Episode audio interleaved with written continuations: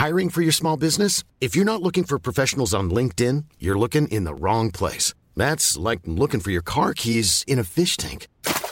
LinkedIn helps you hire professionals you can't find anywhere else, even those who aren't actively searching for a new job but might be open to the perfect role. In a given month, over 70% of LinkedIn users don't even visit other leading job sites. So start looking in the right place. With LinkedIn, you can hire professionals like a professional. Post your free job on linkedin.com slash people today.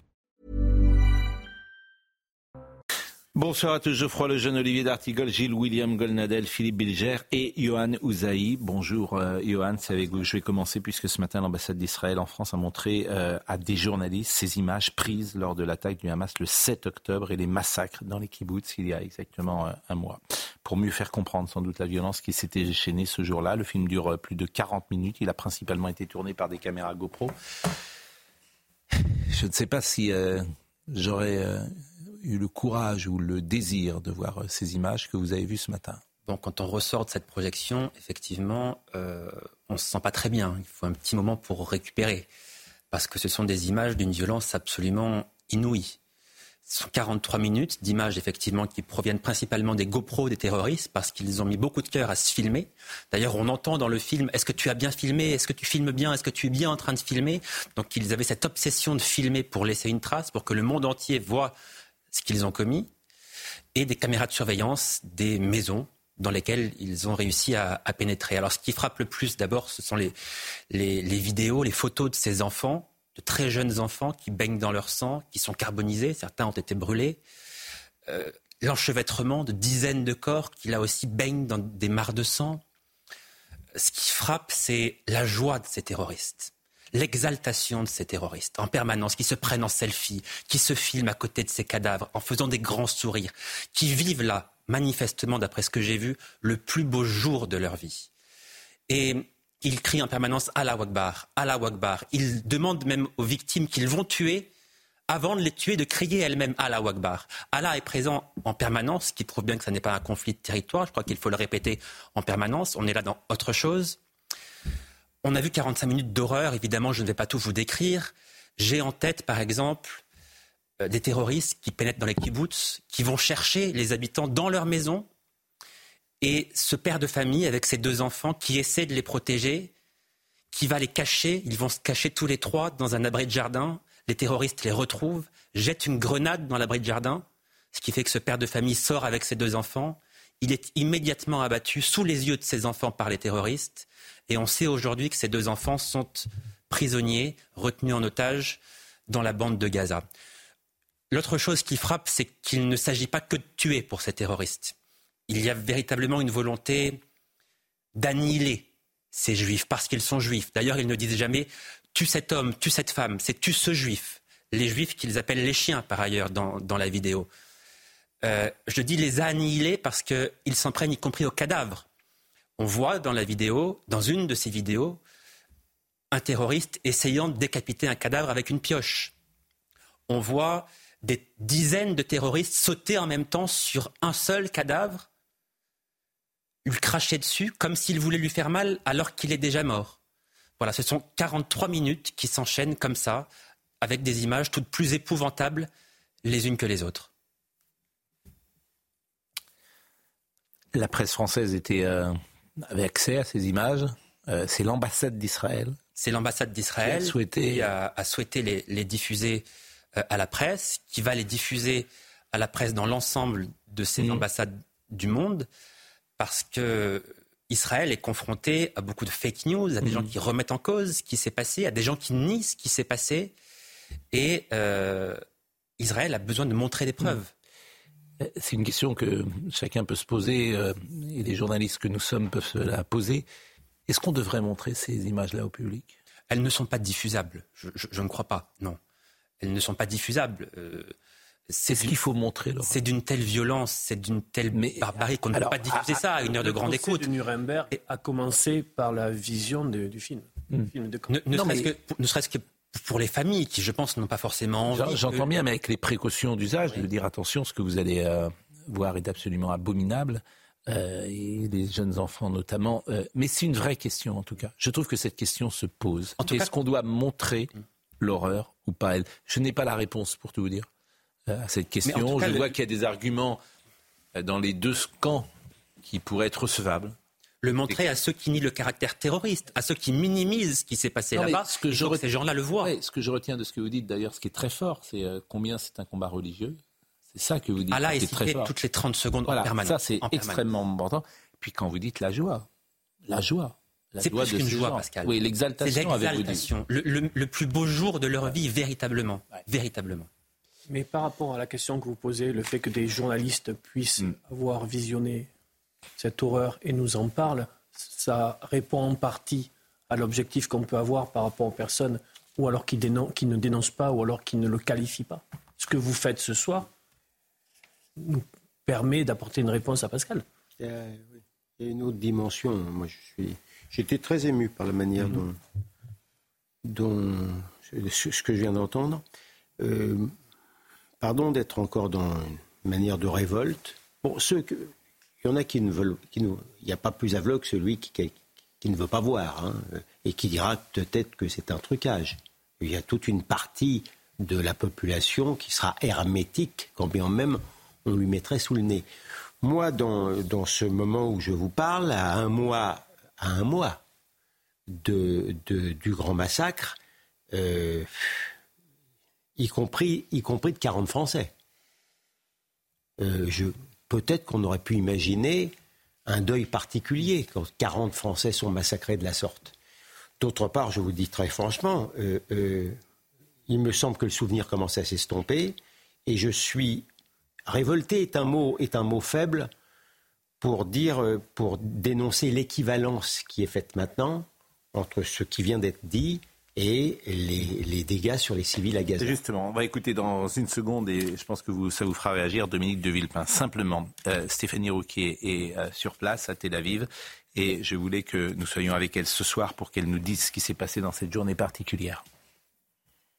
Ce mardi soir, plusieurs centaines d'Israéliens se sont rassemblés à Tel Aviv sur la place rebaptisée la place des otages pour commémorer les 1400 personnes qui ont perdu la vie dans les attaques il y a tout juste un mois, mais aussi pour penser aux 240 otages qui sont toujours retenus par le Hamas dans la bande de Gaza, des familles de victimes, des amis ou simplement des habitants de Tel Aviv qui avaient besoin de se rassembler, de se retrouver. Ils vivent encore dans la douleur, nous ont-ils expliqué, une douleur mais aussi une colère qui grandit auprès de nombreux habitants. Beaucoup nous ont expliqué qu'ils souhaitent la démission du gouvernement car ce gouvernement a été incapable de les protéger de ces attaques. Un gouvernement qui aussi, selon eux, gère mal cette guerre, mais aussi le retour des otages. Alors concernant justement le retour de ces 240 personnes, eh bien, ces Israéliens nous ont tous expliqué que la seule solution valable, eh bien, c'est l'opération terrestre qui est en cours par l'armée israélienne.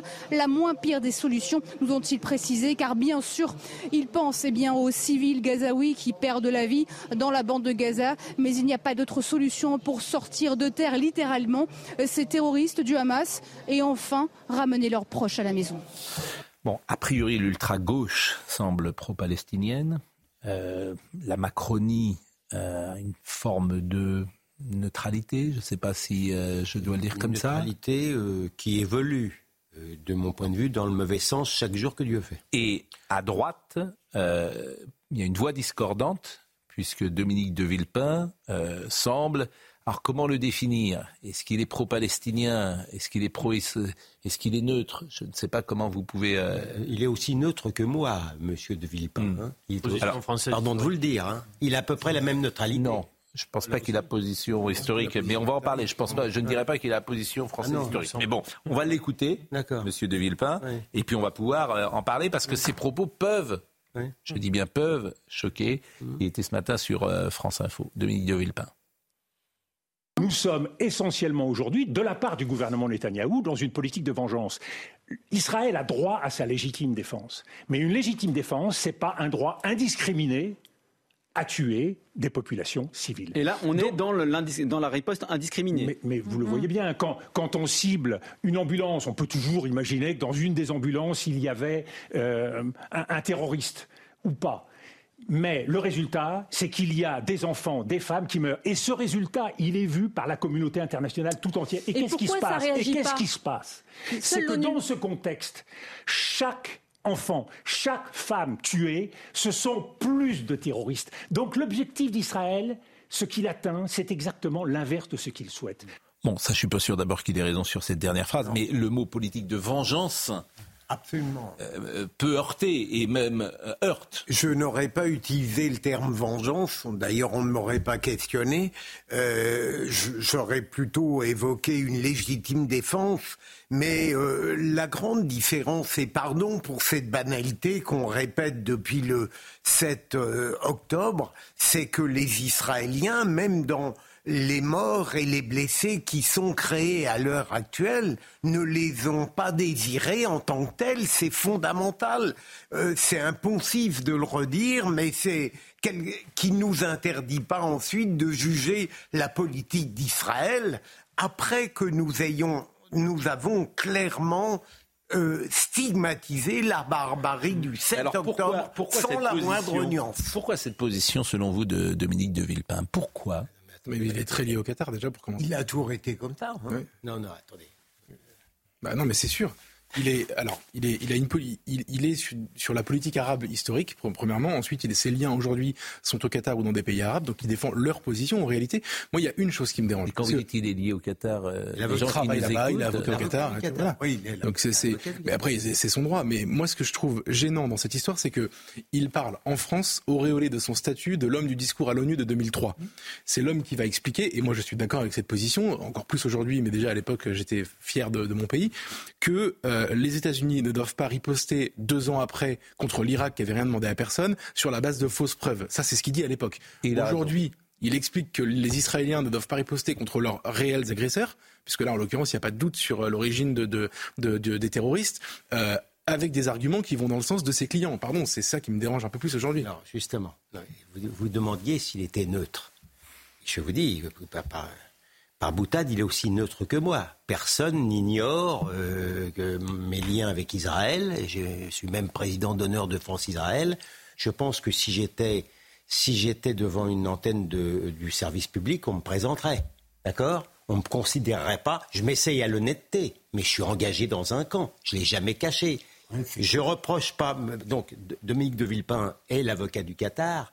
La moindre déontologie, la moindre déontologie quand, on entend en plus ce discours qui est tout à fait discutable, comme le disait Philippe, c'est la, différence euh, entre, ce que fait Israël et ce que fait euh, le, le, Hamas, c'est la différence entre l'homicide involontaire et l'homicide volontaire, avec, euh, avec torture. Mais ce que je veux dire, la moindre honnêteté c'eût été de rappeler les liens entre M. de Villepin et le Qatar. Mais Biden n'est pas l'avocat du Qatar. Et pourtant, c'est le président américain qui a dit aux Israéliens euh, n'ayez pas la même attitude que nous après le 11 septembre. Ce que dit simplement Dominique de Villepin, c'est que la politique de la force, et uniquement la politique de la, de la force, ne peut pas amener la paix et la sécurité.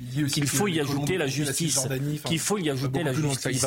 On peut contester ou pas sa parole, mais on ne peut pas la disqualifier en disant qu'il est le représentant du Qatar. Mais il faut Parce qu'il amène dans le débat public euh, des sujets qui méritent discussion. mais ça intéresse peut-être ceux qui l'écoutent de le savoir. Et d'autre part, ils se contentent il ne se contente pas de répéter comme M. Biden. Il, dit que la, réponse n'est pas, pas proportionnée. La réponse proportionnée, ça serait de découper les bébés de Gaza euh, euh, en morceaux. Avançons, Gilles William. Avançons, Gilles William. Euh, je précise parce qu'on est très écouté et c'est une réflexion que vous avez eue tout à l'heure qui est intéressante. C'est vrai, quelqu'un, un observateur me rappelle en général quand 40 Français meurent à la suite d'un événement violent, effectivement, on observe un deuil national. En principe, c'est quelque chose. En principe, il y a, je crois qu'il y a un ministre qui a cherché à expliquer en disant que le président de la République le prévoyait, ah mais qu'il attendait pour des raisons de prudence par rapport aux autres. Ah, Deuxième ah, passage de, Dominique de Villepin, parce que euh, c'est comment peut-on euh, critiquer Netanyahou euh, et en étant en même temps en empathie avec ce qui s'est passé. D'ailleurs, les Israéliens, les premiers, sont extrêmement sévères, ce que nous disait Stéphanie Rouquier tout à l'heure sur Netanyahou. Écoutez Dominique de, de, Villepin, ce qu'il a dit de Benjamin Netanyahou. C'est surtout une incapacité à tirer les leçons de l'histoire. C'est la cinquième guerre de Gaza. Et avec quel résultat? Avec à, chaque fois plus de violence, à chaque fois plus de danger pour Israël. Il est temps que le gouvernement israélien ouvre les yeux. Et pour cela, il faut partir du point de départ. Le gouvernement israélien de Benjamin Netanyahou a échoué le 7 octobre. Et il a échoué doublement. Dans la capacité à assurer la protection du peuple israélien, en laissant faire euh, des massacres qui euh, sont une abomination. Et il porte une responsabilité directe dans ce qui s'est passé. C'est quand même étrange. On rappelle que le Hamas, dans sa charte, a la destruction d'Israël. Euh, dans sa charte. Donc quand il dit c'est la cinquième guerre, d'abord c'est une réponse à ce qui s'est passé le 7 octobre. Et je trouve que c'est une analyse qui est quand même étonnante, qui n'est pas vraiment la position française, me semble-t-il. En réalité, c'est la première fois hmm. qu'Israël se résout justement à une opération hmm. terrestre qui est forcément meurtrière pour les deux côtés. Donc ce n'est pas, pas bien connaître le dossier. Je suis toujours surpris par ces responsables politiques alors pas par la France insoumise, mais qui, tronquent en permanence la réalité. Que la France insoumise le fasse, on n'est plus surpris. Mais qu'un ancien Premier ministre, dans une déclaration comme celle-ci, ne rappelle pas qu'effectivement les responsables du Hamas ont redit encore il y a quelques jours qu'il y aurait un deuxième, un troisième et un quatrième 7 octobre, qu'ils voulaient détruire Israël. Ils l'ont redit il y a quelques jours, ça n'est pas que dans la charte. Il, omet de dire qu'Israël, tous les jours, reçoit encore des centaines de roquettes et que s'il n'y avait pas le dôme de fer, il y aurait encore tous les jours des centaines de victimes. Donc il tronque la réalité en permanence la commission d'enquête en Israël sera plus dure encore que Villepin. Non, mais ça, peut être, ah, mais on doit dire les choses telles qu'elles sont. On ne peut pas omettre cette vérité-là, qui est que le Hamas, lui, n'a pas du tout cessé le feu, au contraire. Il a surtout omis de dire que les dirigeants du Hamas sont au Qatar. Il a oublié ça.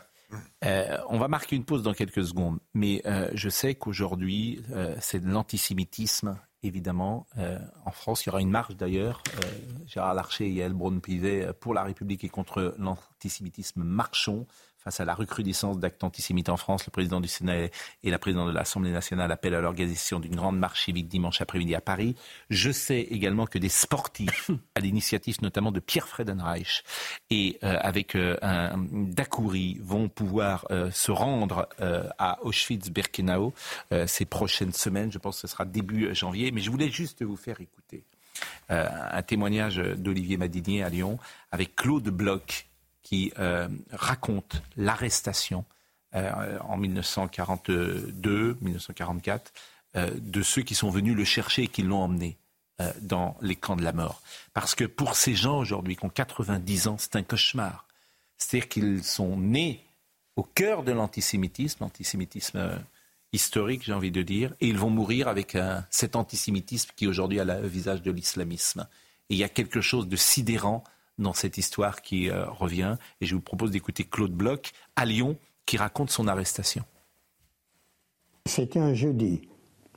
Donc on voit arriver deux hommes euh, vers midi moins de quart qui nous demandent. Le propriétaire qui était au rez-de-chaussée, on était au premier étage, nous leur dit, ils sont en haut, ils montent tous les deux. Voilà. L'un d'eux se pose sur un sur la table. Je reconnaîtrai beaucoup plus tard au début des années 70, mais par des photos qui vont pas dans la presse de la période 44, que cet homme qui a déposé son la table était Paul Touvier, même si ça m'a été contesté par la suite. Donc il nous arrête, prépare une valise, on vous emmène, mon grand-père, ma, mère et moi, et nous amène au siège de la Gestapo à Bellecour. Témoignage absolument bouleversant de cet homme qui est le dernier euh, rescapé de la Shoah à Lyon. Écoutez euh, l'arrivée. Le 3 août, de bonne heure le matin, ce train s'arrête. On entend des cris, des aboiements de chiens. On, se demandait où on arrivait. On voyait rien, ce wagon était fermé. Et tout, tout à coup, les portes se sont ouvertes. Et on a vu apparaître des hommes curieusement habillés en costume rayé bleu et gris qui nous ont dit en français, ils les avaient sélectionnés, dans, parce qu'en réalité, on arrivait là à Birkenau, qui est au Auschwitz 2, donc c'était des détenus Birkenau français qui nous accueillaient et qui nous ont dit, vous, vous, vous sautez du wagon, les hommes à gauche, les, les femmes et les enfants à droite. Et cet homme a 95 ans. Et il le rappelait, je vous le disais, c'est le dernier témoin dans la ville de Lyon. À Lyon, je suis le dernier témoin. Et la dame qui était avant moi, elle est décédée l'année dernière, en, 22. Elle avait 101 ans, hein, donc elle n'allait pas témoigner. Donc ça fait assez longtemps que je suis le seul à témoigner sur Lyon avec M. Orostein, qui est décédé en février 2021. Alors depuis février 21, je suis vraiment le seul pour Auschwitz. Témoignage sidérant, émouvant euh, de cet homme, Claude Bloch, qui nous écoute peut-être ce soir. Et je remercie Olivier Madinier d'avoir rapporté ces images. Et on peut le saluer, saluer euh, la mémoire de tous ceux qui sont morts dans les camps de la mort. On va marquer une pause, bien évidemment, et on va revenir sur euh, l'antisémitisme en France, aussi présent.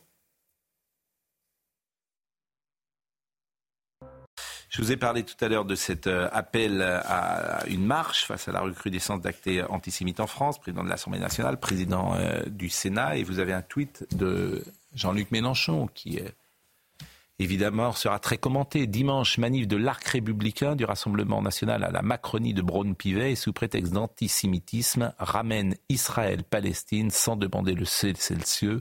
Sans demander le cessez-le-feu, les amis du soutien inconditionnel au massacre ont leur rendez-vous.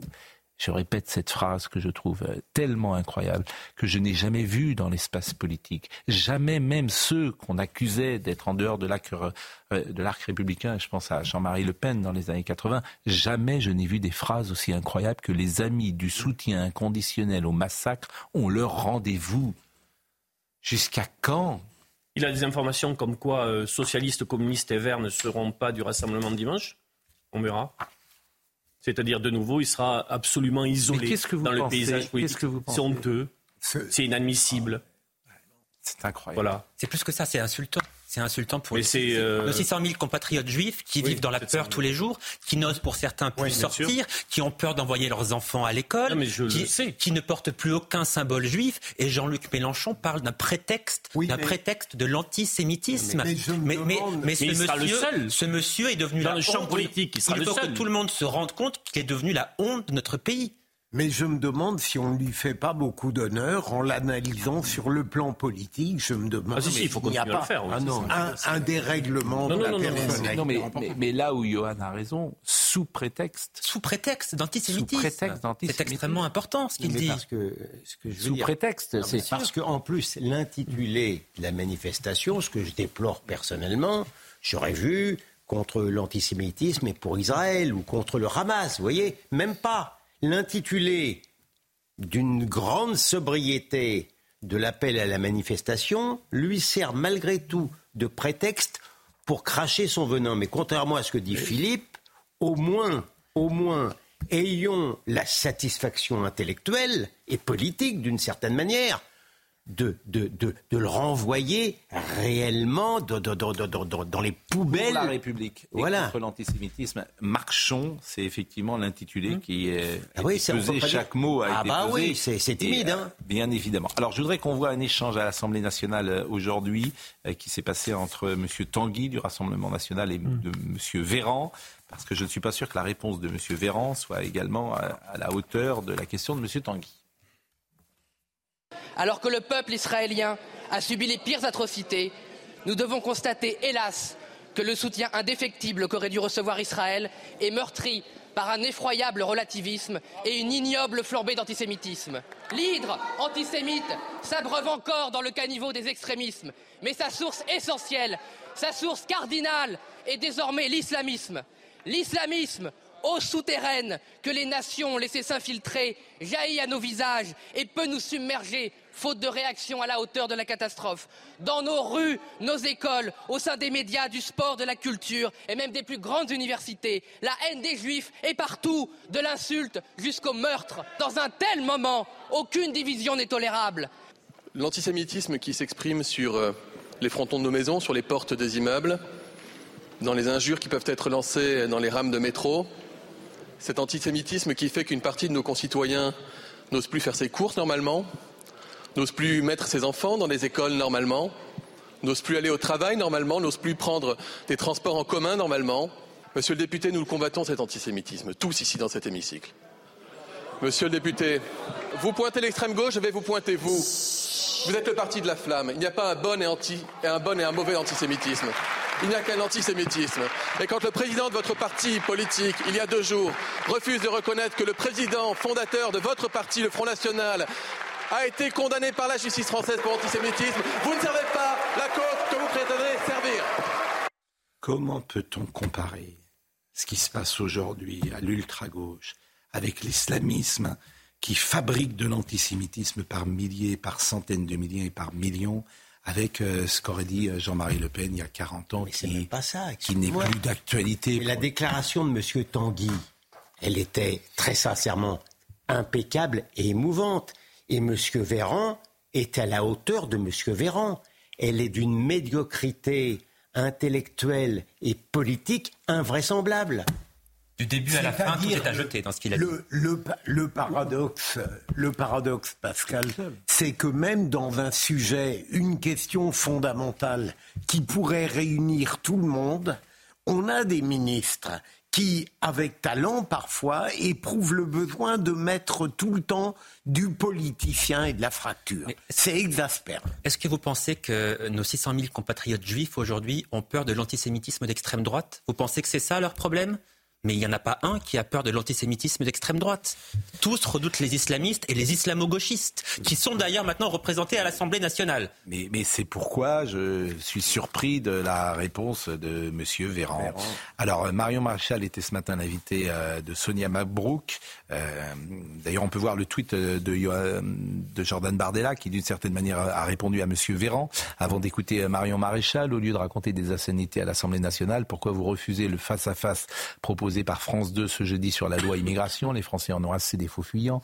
Ils veulent des dirigeants qui assument enfin leurs responsabilités. Ce qui ne nous empêche pas d'ailleurs de dire clairement que Jordan Bardella aurait dû faire une réponse beaucoup plus précise à la question qui lui était posée et rappeler euh, que ce qu'avait dit Jean-Marie Le Pen en son temps était parfaitement euh, inadmissible et au-delà et qu'il avait été condamné précisément pour ces euh, propos-là.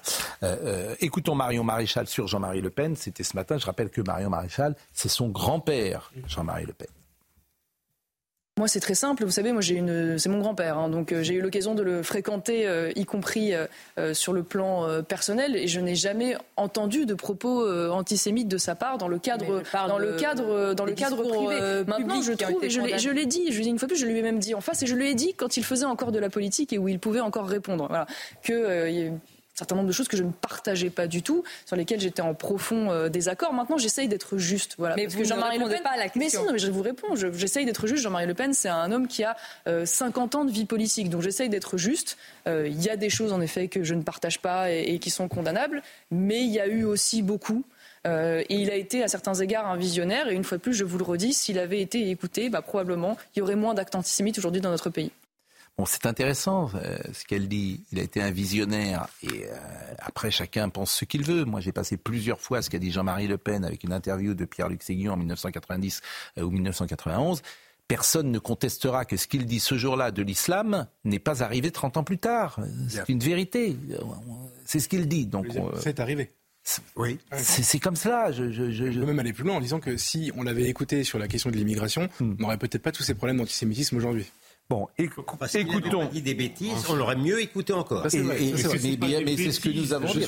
C'est au-delà des, bêtises. Je ne dis pas que les chambres à gaz n'ont pas existé. Je n'ai pas pu euh, moi-même en voir et je n'ai pas étudié spécialement la question. Mais je crois que c'est un point de détail de l'histoire de la Seconde Guerre mondiale. La question qui lui est posée après 6 millions de morts, c'est une vérité révélée à laquelle tout le monde doit croire? C'est une obligation morale? Bon, mais ce n'est pas une bêtise. Mais tout le monde, mais il a été condamné et sorti. Oui, J'ai envie de dire bon, donc les, ça rend. Mais laissons cela, je vous assure, c'est pas, pas le sujet. Mais je laisse pas cela parce que Jordan Bardella, qui est un acteur de la vie politique, nous a dit que Jean-Marie Le Pen n'était pas un antisémite. Mais ce n'est pas moi qui ai mis, remis une pièce dans la machine, Pascal Pro. C'est Jordan Bardella. On dirait que ça vous plaît. Ah non, ça m'inquiète. Mais si on dirait, ah, ça on dirait vraiment que ça vous plaît, c'est pas le sujet, pardonnez-moi, de la France aujourd'hui. Ah, pour vous, c'est la, le, le fait que Jordan ah Bardella ait répondu bah, cela, ça fait partie du sujet. bah, je pense qu'effectivement, vous voyez pas les choses. Mais oui, ça ne m'étonne pas. parce que euh, le sujet numéro un, c'est effectivement l'antisémitisme d'aujourd'hui. C'est tota-, totalement lié. En fait, c'est vraiment le sujet. Olivier a raison de dire que c'est le sujet. C'est sur cette phrase que Olivier a lue avec délectation, en effet, que la gauche a parce que vous êtes trop heureux qu'elle ait existé, bah, que vous, avez prospéré. Attends, attends, parce que moi je t'ai pas coupé. Que vous avez prospéré pendant 50 ans. Elle a été prononcée il y a une cinquantaine d'années et depuis ce, depuis ce moment-là, euh, l'extrême droite a été diabolisée. Enfin, le, Rassemblement national a été diabolisé. Oui, mais d'ailleurs, c'est intéressant qu'on lui fasse répéter en 2015. On imagine. Bon, ok. Euh, le, la droite a été diabolisée. La, droite de gouvernement n'a pas pu s'allier avec Jean-Marie Le Pen, donc elle a été minoritaire dans les urnes à beaucoup de reprises à votre à votre bénéfice. Et c'est au nom de cette, de cette époque-là qu'on s'est empêché de traiter la question migratoire à cause d'un complexe. Vous avez vous, vous n'êtes vivant aujourd'hui électoralement que grâce à l'exploitation de cette histoire-là. Donc je comprends que tu as envie que je vous propose, c'est d'écouter sur la marche, en tout cas, M. Bompard, qui est de la France Insoumise. Et euh, ensuite, nous parlons euh, effectivement de euh, cette réaction. Vous pourrez commenter ce qu'il a dit. Je trouverais particulièrement incongru de manifester contre l'antisémitisme avec le Rassemblement national qui a d'ores et déjà annoncé qu'il avait l'intention de, de s'y rendre. Il y a par exemple dans les rangs des députés du Rassemblement national un ancien libraire qui vendait des livres négationnistes. J'ai un peu de mal à imaginer manifester contre l'antisémitisme euh, à ses côtés. Je crois que tout le monde pourrait le comprendre. Je ne suis pas sûr que l'ensemble des Français de confession juive, puisque c'est la question que vous vous posez, aient envie euh, d'une manifestation contre l'antisémitisme avec des représentants d'un parti politique qui a été fondé par des gens dont les opinions étaient antisémites étaient avérées. Alors, je peux vous dire, en tant que membre de la confession juive, et bien connaître cette communauté, qu'aujourd'hui, aujourd'hui, après bien des errements, ces membres-là préfèrent mille fois, je vous dis bien mille fois, marcher à côté du Rassemblement national qu'avec les gens de M. Mélenchon, qui sont les fourriers de l'antisémitisme islamiste. Ce sont eux qui l'animent. Donc M. Bompard se fait, il fait semblant de se faire des illusions. Et c'est vrai que c'est intéressant de demander euh, aux Juifs ce qu'ils en pensent. Ah bah vous et, ce sujet-là. Et, pour qui je pense que les Juifs, euh, ah bah. ils ne sont pas aujourd'hui ni à gauche ni euh, évidemment à l'extrême gauche. le, président, du, le président du CRIF s'est exprimé sur le et, et qu'ils ont compris d'où vient le danger? Croyez-moi, ils l'ont bien compris. Non, mais Quand il faut bien on voit le constat récent de Jérôme Fourquet, c'est tout de même très éclairant. Hein vous le disiez, Pascal, moi, euh, bon, je ne parviens pas à détester humainement tous ces gens-là. Manuel Bompard, je, je l'appréciais par certains côtés, mais l'idéologie gangrène complètement leur intelligence. Oui, l'idéologie et l'intérêt aussi. Non, mais il faut bien que Manuel Bompard trouve une excuse pour ne pas y aller. Parce qu'il ne peut pas y aller. S'il y va dans la seconde, il est sifflé, il est insulté, il est exfiltré de la manifestation. Personne ne veut défiler à ses côtés, effectivement, dans la communauté juive. Donc c'est une excuse, ni plus ni moins. Mais évidemment. Ils ne peuvent pas y aller. Non, je pense que, ah, bien sûr. Mais ami avec une députée qui a qualifié le Hamas de mouvement de résistance. Je veux dire, il faut quand même se rappeler de ça. Et, vous remarquez quand même que c'est très intéressant. Le débat se déplace sur l'antisémitisme de Jean-Marie Le Pen qui a disparu des radars depuis six mois, mm. euh, qui est quand même rangé des, bagnoles, comme on dit. Euh, c'est non, exceptionnel le tour de force de réussir à imposer. Personne n'est du. Vous n'exagérez pas la position de non, vous, n'êtes pas du. Ce n'est pas moi qui remis ça dans le Écoutez, Olivier, franchement, allez, soyons sérieux. Euh, en revanche, on va, on va écouter un échange. Alors, on va un peu changer de sujet, et même beaucoup changer de sujet, puisque tous les jours, nous avons un épisode du feuilleton Meurice et que euh, aujourd'hui euh, on a donc euh, appris qu'est-ce qu'on a appris de nouveau ce matin? Donc l'avertissement effectivement on a parlé hier soir il allait se pourvoir en justice je vous propose d'écouter cet échange entre monsieur Jacobelli et madame Abdul Malak qui visiblement ne traite pas France Inter comme elle vous traite vous, cher Geoffroy Lejeune. Et pourtant, vous êtes dans le privé. Madame Abdul Malak s'occupe on lui a demandé parfois de répondre euh, à, France Inter. Alors, elle avait écrit ça, par exemple, lorsque vous faisiez, euh, vous avez pris le journal du dimanche. Mon rituel du dimanche, c'était de me réveiller avec le JDD. Aujourd'hui, il ne paraît pas. Je comprends les inquiétudes de sa rédaction. En droit, le JDD peut tenir ce qu'il veut, tant qu'il respecte la loi. Mais pour nos valeurs républicaines, comment ne pas s'alarmer? Les valeurs républicaines, elles sont mises à mal depuis euh, le 5 août, le premier numéro du journal du dimanche? Soyons sérieux s'il vous plaît. Mais Madame Rima Abdul Malak, vous allez voir comment elle répond sur France Inter. Elle dit Ponce Pilate. Là, c'est pas moi. Là, non, mais c'est pas nous. C'est pas nous. Moi, je ne fais pas. C'est comme l'AFP. Je n'entre pas ni euh, dans l'AFP ni dans France Inter. Mais je rentre dans le JDD. L'ARCOM ne Mais je rentre dans le JDD parce que les valeurs républicaines, vous comprenez, vous êtes quand même limite fasciste. Je, vous, je les crois. Mais Je l'ai croisé cet été dans un théâtre. Oui. On allait saluer euh, des, des, des, comédiens que je connaissais puis qu'elle connaissait aussi manifestement après une représentation. Et je lui ai dit, vous inquiétez pas, bientôt vous allez vous réveiller avec le JDD. Ça lui, ça lui a fait moyennement plaisir. Oui, mais parce que c'est voilà. Pas de sens de l'humour en fait. Mais ah, alors ces gens-là n'ont jamais le sens Non, de l'humour. non, là. C'est la base. Ils n'ont jamais le sens de l'humour. Donc, euh, mais on va écouter euh, sa réponse et puis euh, la question qui a été posée avec euh, de Monsieur Jacobelli du Rassemblement national. Écoutez cet échange. Guillaume Meurice a récolté d'un simple avertissement. Ce n'est évidemment pas à la hauteur du mal qui ronge notre société. Votre mutisme non plus d'ailleurs. Pas étonnant, vous n'aviez rien dit pour condamner l'emploi de journalistes antisémites sur France 24, ni même quand l'AFP refusait de qualifier le Hamas de mouvement terroriste, ce qu'il est. Après ce nouveau scandale, allez-vous rester encore mutique ou allez-vous enfin prendre des mesures concrètes pour chasser cet antisémitisme qui se cache dans certains recoins sombres du service public de l'audiovisuel Je rappelle, n'en déplaise au Rassemblement national, que la presse est indépendante dans notre pays, qu'il y a une liberté éditoriale totale de l'audiovisuel public comme privé. Qu'est-ce qui s'est passé dans ce cas précis? Ne réduisez pas trois mots d'un animateur humoriste à l'ensemble de la politique de l'audiovisuel euh, qui est menée euh, sous la houlette de la présidente Sybille Veil. L'ARCOM a été saisi. Oui, monsieur le député, l'audiovisuel est régulé par une autorité indépendante dans notre pays, pas par le politique. Dans un état de droit, ce n'est pas à la ministre de la Culture euh, de choisir les animateurs, les chroniqueurs, ni de contrôler leurs propos ou de les sanctionner.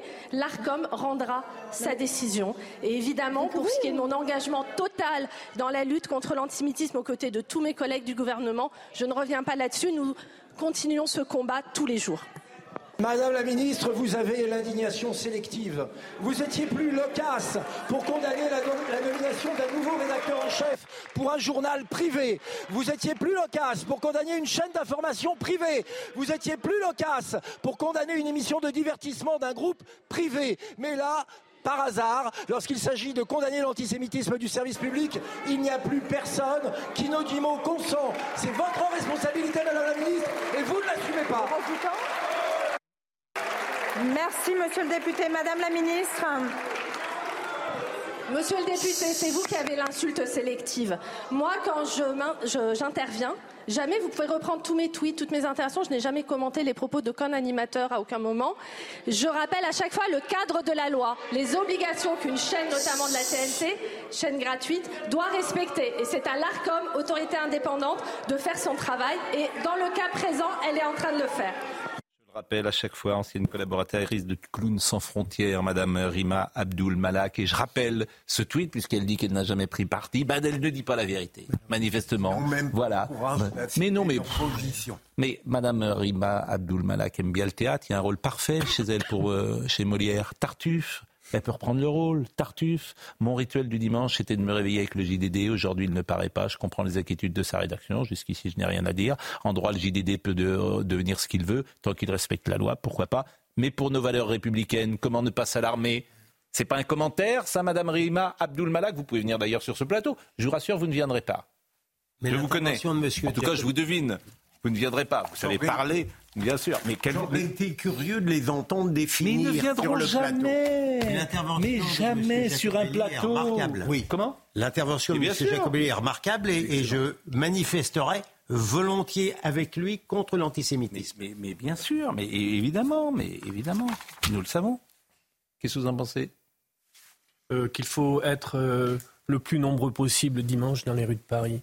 Que ce soit une. Mais sur Meurice, parce qu'on peut, euh, c'est Ah, intéressant j'ai parce que ça détestable, je vous Oui, l'ai mais, qui- le- je- mais euh, quelle est la position de la ministre de la Culture? Vous n'êtes pas étonné qu'elle ne Et donne pas son avis? Qu'elle est, qu'elle est, euh, qu'elle est fuyante, qu'elle est, euh, qu'elle fait pas de politique ou alors de la pire des manières et qu'elle n'assume pas et qu'elle n'est pas en situation d'autorité par rapport à la Mm. à France, à France Inter. Je vous l'ai dit déjà tout ça.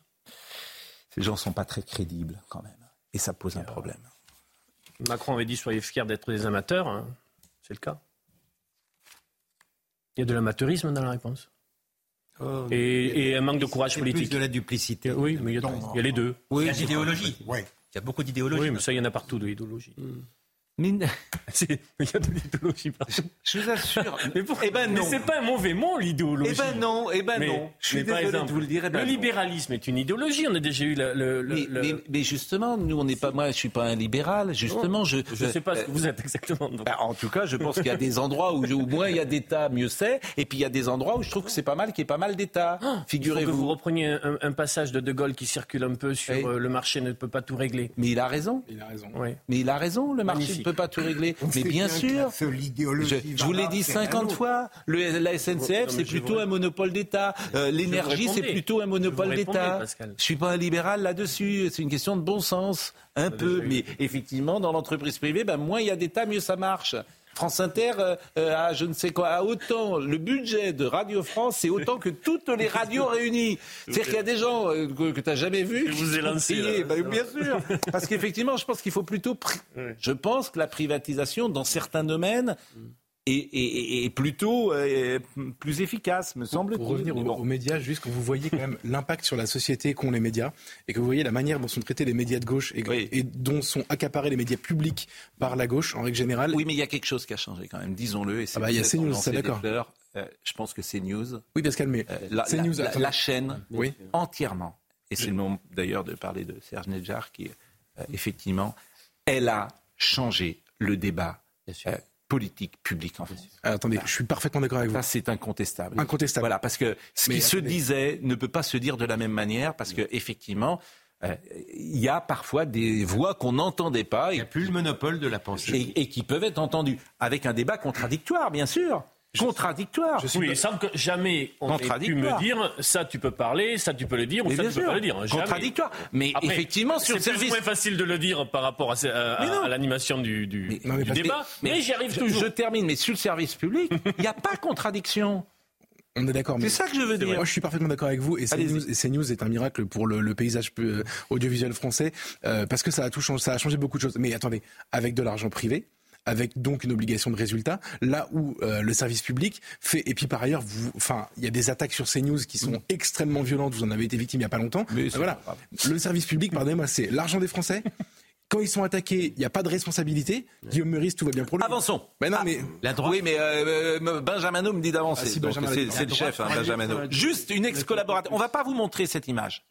Parce que cette image, c'est mettre une cible sur cette dame. Et moi, je veux pas mettre Oui. cette. Non, je veux pas. Mais toutes les réseaux sociaux l'ont vu et Ah peut-être ouais, ouais. que ceux qui nous Ils écoutent. aller sur mon site Twitter, ils le verront. Bon, une ex-collaboratrice. une ex- Attendez, clandestine. Soyez gentils. Une ex-collaboratrice des affaires étrangères arrachant des images.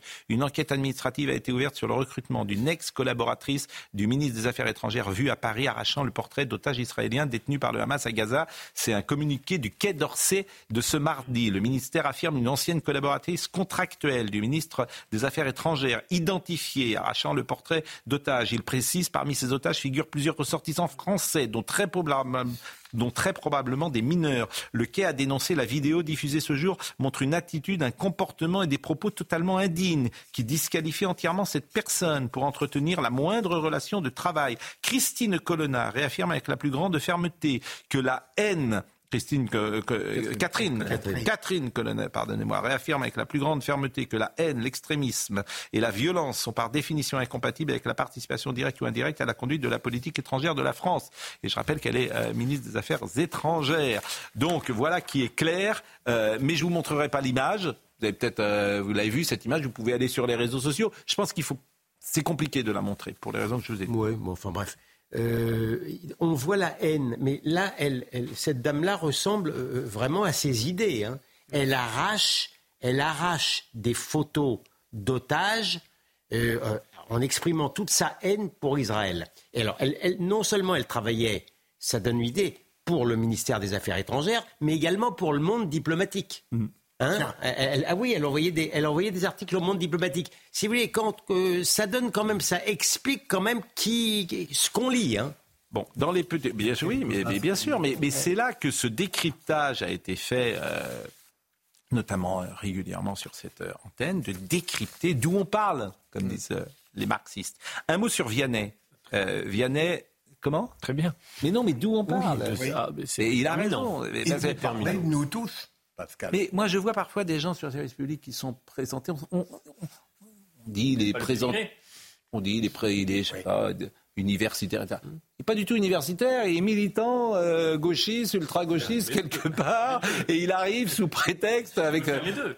Oui, mais c'est, on préfère, bah, vous voyez Donc c'est ça qui m'amuse, toujours. Bon, Vianney, euh, il était l'invité de la Salamé sur France Inter, il a, ce qu'il a dit est vraiment très beau. Euh, au cours de cet entretien, il a dévoilé avoir reçu de nombreuses menaces de mort à son encontre.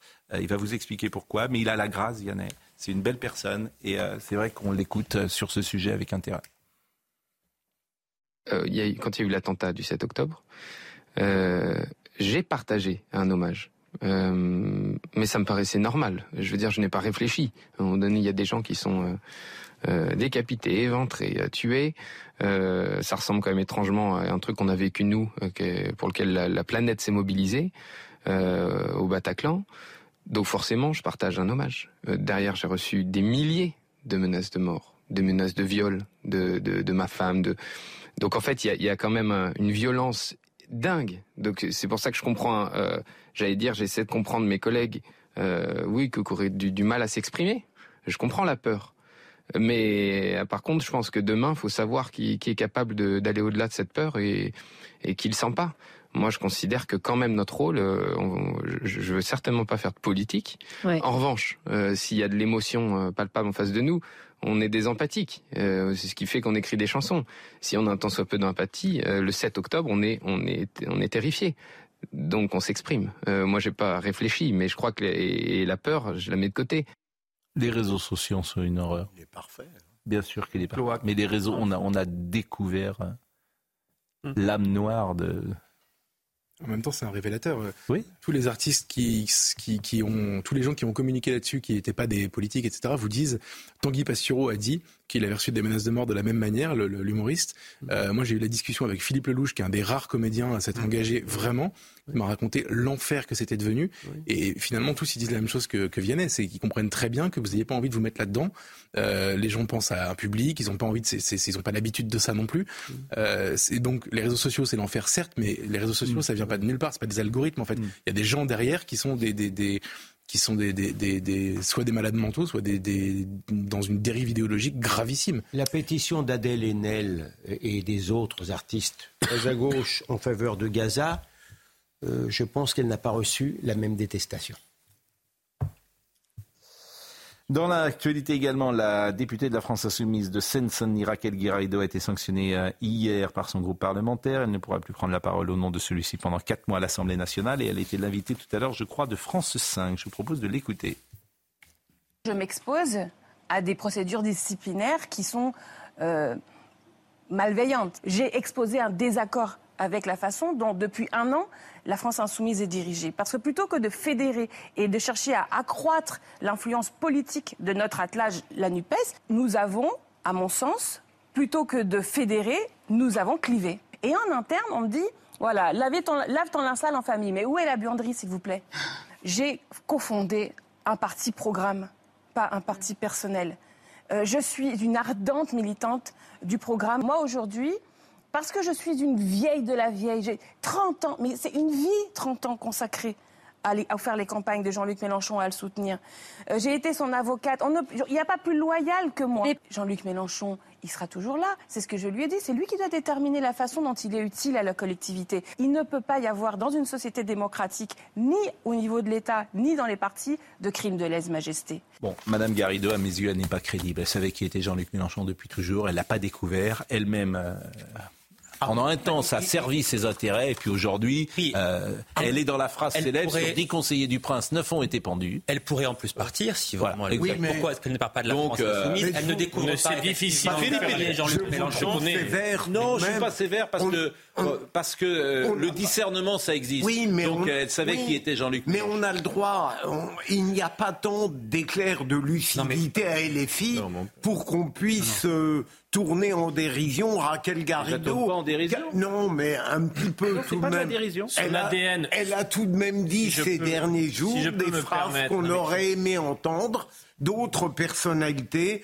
lorsqu'elle dit que Jean-Luc Mélenchon est nuisible depuis quelque temps au parti. Je trouve que ça n'est pas médiocre. Jean-Luc Mélenchon n'a pas toujours fonctionné tel qu'il fonctionne aujourd'hui. Quand il était au Parti socialiste, il pouvait pour le coup bénéficier du droit à la diversité à l'opposition interne. Le parti de gauche ne fonctionnait pas comme aujourd'hui fonctionne la France insoumise, puisqu'il n'y a plus de direction élue. Donc on ne peut pas dire on peut avoir des désaccords avec elle, mais ce qu'elle dit là est, est la réalité. Quand elle commence son itinéraire politique avec Jean-Luc Mélenchon, ça fonctionne différemment aujourd'hui. Quand il y a eu des purges, elle n'a pas bougé. Il y a- Ça, c'est vrai. Bah oui, bah c'est donc. euh, c'est différent, ce que je Quand c'est un autre, c'est- voilà. Quand c'est un autre, c'est pas. Surtout, elle choisit de rester à la France insoumise. La France insoumise, qui est un parti antisioniste, je peux pas aller au-delà, j'aurais peur d'être condamné. En tout cas, un parti, un parti nauséabond, ça c'est sûr. Tous ceux qui restent dans ce parti, qui cautionnent ce parti, doivent être considérés comme tels antisionistes et plus.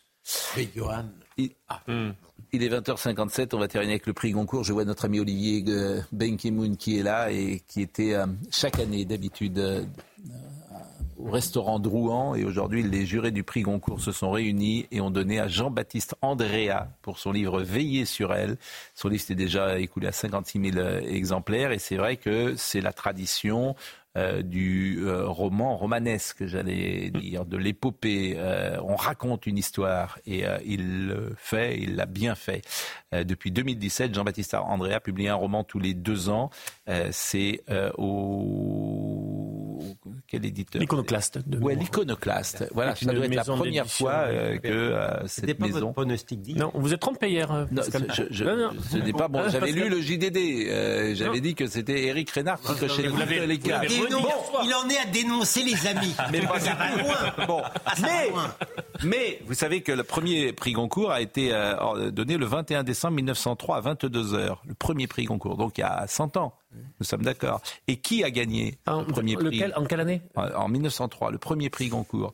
Et c'est John Antoine No qui décroche le prix pour son roman Force ennemie. Et qui est ce soir en régie avec nous, que je cite tous les soirs, c'est Benjamin No. C'est son arrière, arrière, vrai? arrière petit-fils. C'est ce que me disait tout à l'heure John Antoine No. Son arrière, arrière. C'est fou. Hein, Est-ce qu'il m'entend? Est-ce qu'on peut parler avec euh, Benjamin No? Euh, Benjamin, vous pouvez parler dans le. Oui, oui. Bon, Benjamin, vous confirmez que ce que j'ai dit est faux? Bon, alors. c'est pas du tout dans sa famille. Ben, c'était une belle histoire. J'avais, j'avais envie de terminer par une belle Les gens histoire. ne savent plus mentir. Mais non, mais bah, bah, oh, alors, mais alors John, ça, j'étais- je trouvais que cette histoire était très, trop belle. John Antoine No, N-A-U, et ça s'écrit pareil. On a eu une émotion qui a duré 10 secondes. mais Ben oui. vous. Ah. Et vous- alors la première académie. différemment, hein. Est-ce que vous pourriez, on va voir si vous êtes fort. Citez-moi un seul euh, jury euh, de la première académie Goncourt. Un seul jury. Vous voyez, je vous en demande pas euh, 50. Un seul jury. Les frères Goncourt. Oui, non, ils n'y frères. sont pas, puisqu'ils sont morts, justement. C'est pour ça que le prix Goncourt est né. Moi, moi, je- verrais bien- C'était posté. Je verrais bien un prix Goncourt. mon nom, c'est Ah. pas gênant. Oui, bah, bah, ils étaient morts. C'est pour ça que le prix Goncourt. Bon. Qui pouvait, ouais, ouais. Alors, Philippe Bilger. Quelle année? On est en quelle année? 1903, un littéraire en 1903. Allez. Pas Paul Bourget. euh. Euh, Paul Bourget, euh, non, Paul Bourget c'est plus tard, mais plus personne ne lit Paul Bourget. Ah, mais On y fait parfois encore. décoller des avions, mais, Proust. mais, Euh, Proust ah non, dans, non, le, dans le- mais Mais pas non. Proust dans Non, 1903 dans un jury, enfin. Pourquoi? Mais, mais, mais- pourquoi? mais parce que il a pas, écrit- je vois il a pas pas écrit pourquoi. un livre en 1903, Proust. Mais, ça m'étonnerait puisqu'il s'occupait de l'affaire Dreyfus et tout. Mais Mais non, je- il n'a pas écrit un pas livre. là. Bon, Bon, non, là, on n'a pas. d'écrire. Pardon. voilà. Non, non. Bon, Léon Daudet était là, Ah ouais, bah Lucien Descaves, Octave Mirbeau, Ah oui. euh, Joris Carl Huysmans. On est très en retard, hein, j'ai l'impression. Euh, Olivier Benkemoun. C'est bien pour toi, tu as une bonne conversation. Oui, euh, Voyage au bout de la nuit n'avait pas été donné en 1932. C'était Guy Mazeline qui avait eu Guy le prix pour les loups. Ami, il regarde sa montre. Voilà, non, mais si ça avait été à 22h, on aurait fait une petite, euh, petite émission quand même. On aurait fait un petit direct depuis chez Drouan. Moi, j'aurais aimé que ce soit le soir. Qu'on remette le Goncourt le soir. C'est tellement plus fou qu'à midi, à 13h. Tout ça, c'est pour être dans les 20h. c'est le seul jour vraiment où les, où les livres et les éditeurs sont, sont, sont à la une. Bon, il n'y a pas eu une énorme couverture médiatique, on va pas se, pas se mentir. Euh, on va revenir dans un instant quand même sur, les, bon, sur, sur le, ce, mois, mais les propos absolument hallucinants de, de Jean-Luc Mélenchon. Les amis du soutien inconditionnel au massacre ont leur rendez-vous. Il parle de, de la manifestation de dimanche. Dans un instant, vous aurez le, le vice-président du CRIF qui sera là, qui va réagir, parce que euh, on en parlait juste avant de, de rentrer en studio. C'est un rendez-vous important. Euh, ça fait un mois, là, il n'y a rien eu de particulier. Il n'y a pas eu d'hommage. Il y a 40 morts, vous l'avez dit. Donc dimanche, c'est important. Ça va être le premier rendez-vous. Et euh, vous avez la LFI qui, qui détruit tout, comme souvent. Donc euh, la parole du CRIF sera importante. Sous prétexte d'antisémitisme. C'était la phrase qu'avait également euh, souligné Johan. Jean-Luc Lombard était à la réalisation, Philippe était à la vision, Jean-François Couvlar était au son, Benjamin l'arrière, arrière, arrière, petit-fils de, qui n'est pas celui de John Antoine No. Je vois pas pourquoi il a Marwan Saïd et Guilhem Lafage. Toutes ces émissions sont retrouvées sur cnews.fr. Dans une seconde, Olivier, entre 22h et minuit, ce sera euh, l'ami Julien Pasquet. Demain matin, Romain Desarbres. Bonne soirée à tous, à demain.